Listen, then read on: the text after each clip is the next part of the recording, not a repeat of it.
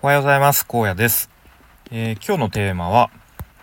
給料が激減して震えているというテーマで話していきたいと思います。と毎月、まあ、25日が、えー、給料日なんですけど、まあ、今回みたいに給料日があの休みの日はそれより前の平日にとちょっと前倒しで振り込まれるので先日給料が振り込まれました。でまあ給料っていうのはあの前職の、うん、転職する前の会社からの給料ですね。はい。でその金額を見て、えー、びっくりするぐらい 少なくて、えー、震えているというまあそういうお話なんですがもちろんいろいろ理由は、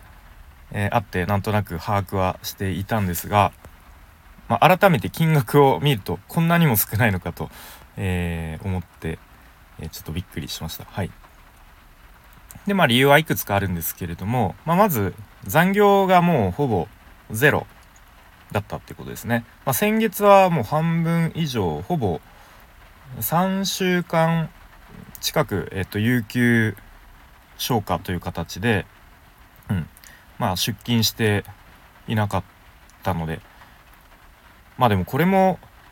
冷静に考えたらすごいですよね。会社に行かなくても給料がもらえるというこの有給という、えー、制度は、えー、まあ、ありがたいというかすごいというか、うん、なのでもちろん残業時間がほぼ、まあ、数時間だったので、まあ、今まではその残業代あ今まであった残業代が、まあ、ほぼなくなっていたということですね。うん。まあ、あとはですね、えーと家賃の部分で、今までは前職では社宅扱いのまあいわゆるママンションですかねに住んでいてまあその家賃がおの多くの部分が会社が負担していていてくれました。ちょっと今日カミカミですね。はい。でそれがえっとそこから個人契約という形になったので、うん、で退職日が月のちょうど途中15日なので、えー、まあ、残りの分は、えっと、日割り計算という形とのことなのでおそらくその分が今月の、えー、控除から引かれていた、うん、ということですね。まあ、ざっくり半月分の家賃が引かれたっていう感じですかね。うん、とあとはと所得税がなんか3万いや違うな。まあ所得税がなんか結構増えてたんですね。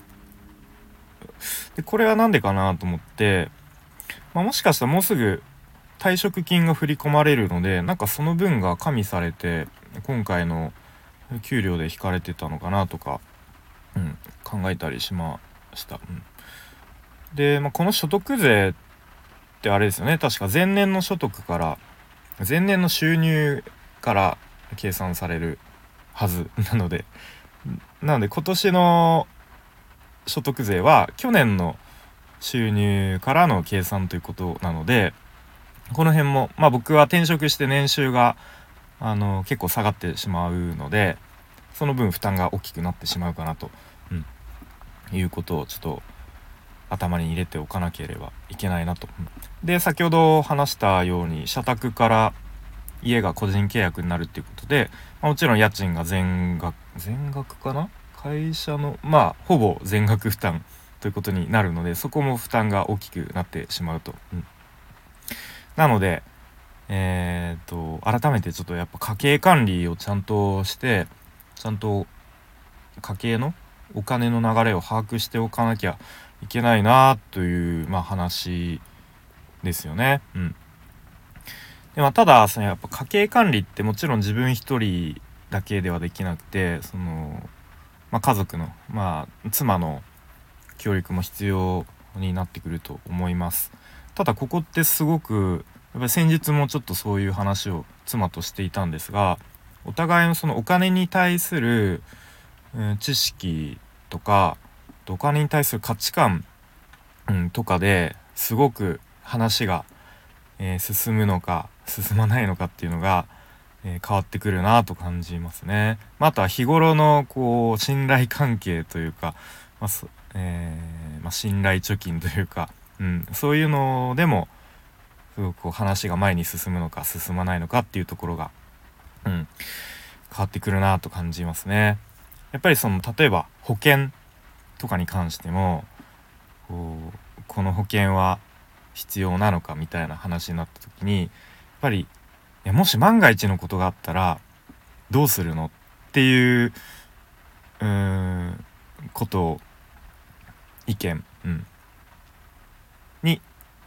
まあ、いわゆるこうちょっと感情で判断するみたいなこととかになってくる場合が多いと思うんですがそもそもの保険の仕組みを理解してないとやっぱそういういやもし万が一のことがあったらどうする？その時のために保険をかけるみたいな、うん、話になりがちかと思うんですがじゃあそもそもその万が一のことがあったらっていうのは保険をかけることでが、えー、最適なのか、うん、保険じゃなくて貯金で備えた方がいいんじゃないの？っていうパターンもありますよね。うん、まあ、ちょっとこの辺の話になると またあの別のちょっとテーマになってくるので、まあ、また別の機会にしたいと思うんですが、まあ、そんな感じでやっぱ家計管理をちゃんとしようと思っても、まあ、お互いのそのパートナーとのうん価値観の違いとか日頃の信頼関係の違いとかでうまくいったりいかなかったりするなということを感じていますね。うんあと僕の場合はまだまだ奨学金の返済が えー、あるのでとちょっと先日ねあとどんぐらいで返し終わるのかなと思ったらどうやらまだ、えー、40 40ちょうど20年とかだからまだあと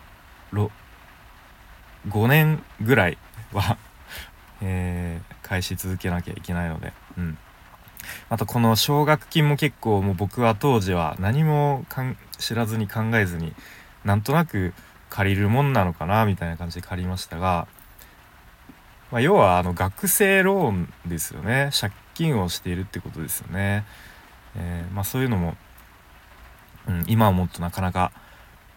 えー、軽い気持ちで奨学金を借りるのもどうかなと思いますがまあでも奨学金借りなかった大学に、え、行けてなかったっていうのを考えるとうん。まあこれはこれで仕方ないのかなということですね。やっぱこの辺も親ののお金の知識とかによってそういう奨学金とかもやっぱ子供はなんかあんまり何も考えずに奨学金借りてで社会人になってから、うん、こう返済でかなり家計が苦しくなってしまうっていうことになってしまうので、まあ、ちょっとこの辺も、えー、なかなか考える考えさせられますねっていうところですね。うん、という感じでですねまあ今年は一旦その転職で年収が下がってしまいえー、その分家計の負担がちょっと増えてしまうのでちょっとお金に対してちょっとシビアにならないといけないなと、えー、ちょっと改めて実感しております。まあ、かといってあんまりねもう節約節約とかであのケチケチしているとこの人生の満足度人生の豊かさという部分であの下がってしまうとなんかあんまり本末転倒というか、えー、何のためにこんなことやっているんだろうみたいな、えことにもなりかねないのでちょっとその辺のバランスは取りつつ、えー、やっていきたいなと思っております。はい、ということで今日は、えー、給料が激激減して震えているというそんなテーマで、えー、話してみました。まあ、とはいええー、そんなにこう悲観的になっているわけではなく、あくまでもポジティブにやっていきたいなというそんな感じでございます。はい。ということで、えー、ちょっと今日は雨ですが一応まあ3連休の最終日ということで有意義な一日にしけしていけたらいいなと思います。最後までお聴きいただきありがとうございました。荒野でした。バイバーイ。